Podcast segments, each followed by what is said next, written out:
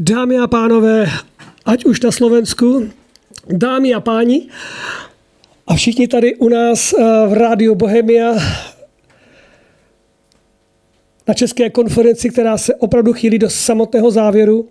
A mám pro vás eh, opravdu velmi, velmi krásný, výjimečný zážitek na závěr, který svým způsobem potvrzuje, že když je něco velice dobré, tak je jedno, kolikrát to opakujete. Ale když budete tu správnou chvíli, tak to vždycky zapůsobí a nechá to hlubokou stopu právě na ten závěr, kdy si všichni chceme odníst sebou domů naději, víru, důvěru a to, že to zvládneme. Proto prosím naše techniky, zvukaře, máme připraveno? Ještě ne. Až, až dám znamení. na druhém ročníku České konference, jestli se nepletu, nebo na třetím ročníku, teď nevím, dokonce to myslím, počkejte ještě, ne? Musím to trošičku napnout, to je tak krásné, že jsme si to společně se ženou pouštěli včera večer a dneska ráno jsem autem a shodli jsme se, že to musí zaznít. A dokonce to zaznělo právě na konferenci, kdy ještě vystoupil váš otec, Antonín Baudiš. A bylo to skvělé. Jako bylo to, a pan Lukáš Lavica, namluvil text Tomáše Garika Masaryka, který jsme, s kterým jsme ho oslovili. On to přijal a já mu nesmírně, nebo vesmírně spíš, vesmírně mu děkuji, že to tenkrát přijal, osobně přijal na Českou konferenci a přednesl to svým profesionálním, nádherným způsobem který i dnes, když si ho pouštíme, dává tomu, těmto myšlenkám Tomáše Garika Masaryka obrovskou sílu a myslím, že pro nás, pro všechny i inspiraci. Takže v tuto chvíli poprosím o záznam a potom ještě vystoupí uh, šéf tohohle všeho, pan Svoboda, a za Českou konferenci a Rádio Bohemia a pak už se s váma rozloučíme a pak tady začnou ty kolární rozhovory. Takže v tuto chvíli Lukáš Hlavica a Tomáš Garik Masaryk. Tomáš Garik Masaryk. Chceme vědět, musíme vědět, které poznání je platné, správné a bezpečné. Prakticky máme dvojí záruku toho, že poznáváme správně. Předně, řekl bych, záruku etickou. Správnost našeho poznávání je do značné míry zaručena naší pravdivostí, opravdovostí, intelektuální poctivostí. Chceme jenom pravdu.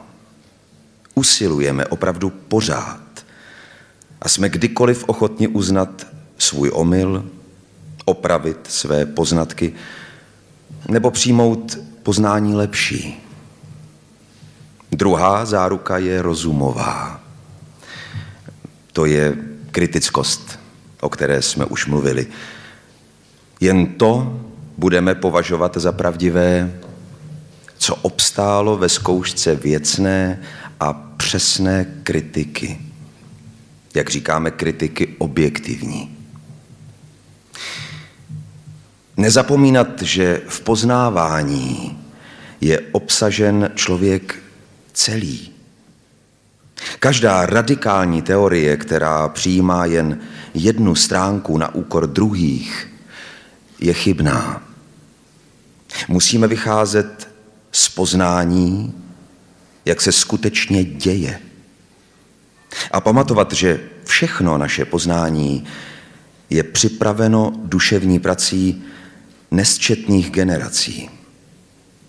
Jsme všichni této práce účastní. Vždyť už od matky přejímáme slovo, řeč. Slovem dostáváme pojmy, zhuštěné zkušenosti milionů duchů.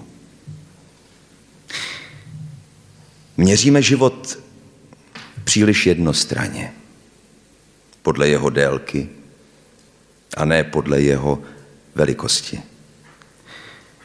Myslíme víc na to, jak život prodloužit, než na to, jak jej opravdu naplnit.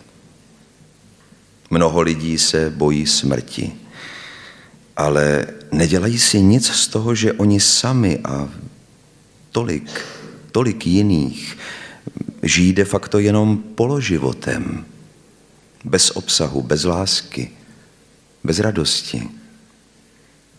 V poznání pravdy, v mravním řádu, v účinné lásce máme už v tomto životě podíl na věčnosti. Prodlužujeme tím svůj život ne o dni nebo léta, ale o věčnost. Nedovedu si představit, že by taková krásná a jemná věc, jako je myšlení, poznávání, zbožnost, mravní úsilí, vnímání krásy, celá kultura, že by se to mohlo ztratit, že by to mohlo nebýt k ničemu. Fyzikové říkají, energie se nemůže ztratit. A což tato energie v nás. Duše hýbá hmotou. Rozum dává hmotě tvar. Určuje účel. A poznává celý ten svět. Což může ta hmota trvat a duše ne. Bylo by to divné. A pak sám život svědčí proti smrti. Pravda, všecko živé umírá, ale všecko živé má nesmírnou vůli trvat, přetrvat sebe, trvat identicky. Rostlina znovu ožívá ve svém potomstvu, odevzdá všechno dál a nic ze svých vlastností nestrácí. Jen duše by se nedělila, jen duše by neměla pokračování, bylo by to nepřirozené. Když myslím na nesmrtelnost, nemyslím ani tak na smrt a co bude po ní, jako spíš na život a jeho obsah.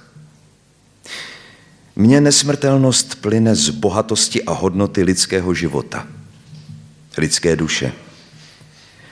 Člověk sám sobě, člověk člověku je hodnotnější jako bytost duchovní. A nesmrtelnost duše plyne i z uznání Boha, z víry ve světový řád a spravedlnost. Nebylo by spravedlnosti, nebylo dokonalé rovnosti bez věčnosti duší. Nemohl jsem prostě a nemohu z kultury vyškrtnout náboženství. Zejména ne z naší kultury národní. Nevidím plnost duchovního života a snažení jenom v rozumu. Vidím ji také v citu a vůli. Běží o to harmonizovat celý a plný duchovní život národa. Náš národ žil silně nábožensky. Vemte si svatý Václav, Hus, Chelčický, Komenský, ale stejně usiloval o vzdělání. Komenský nám ukázal cestu, jak hledat a najít souladnost všeho duchovního života. Jak najít podle jeho slov hlubinu bezpečnosti. A konečně nesmrtelnost se prožívá už teď, v tomto životě. Nemáme zkušenosti o životě po smrti, ale máme, můžeme mít zkušenost už teď, že život opravdový a plně lidský žijeme. Ta zkušenost záleží konec konců na nás, na tom, jak žijeme, čeho jsme plni a co ze svého života tady hledíme udělat. Jen jako duše mezi věčnými dušemi žijeme život plně a doopravdy. Svoboda i předurčenost člověka je dána jeho poměrem k Bohu všemohoucímu a vševědoucímu. vědoucímu minulost i budoucnost a tuto budoucnost určujícímu. Člověk je podle obrazu Božího. Bůh nemohl stvořit člověka jinak než k svému obrazu a podobenství. Z toho pro člověka plyne uvědomělá součinnost s vůlí Boží. V poznávání přírody a člověka, ve vnikání do zákonů přírodních, duševních a dějiných, v přijímání a plnění těch zákonů jsme účastni na božím tvoření a řízení světa. Bůh nás nechává pracovat při svém díle a chce po nás práci, tedy spolu práci. Děkuji vám.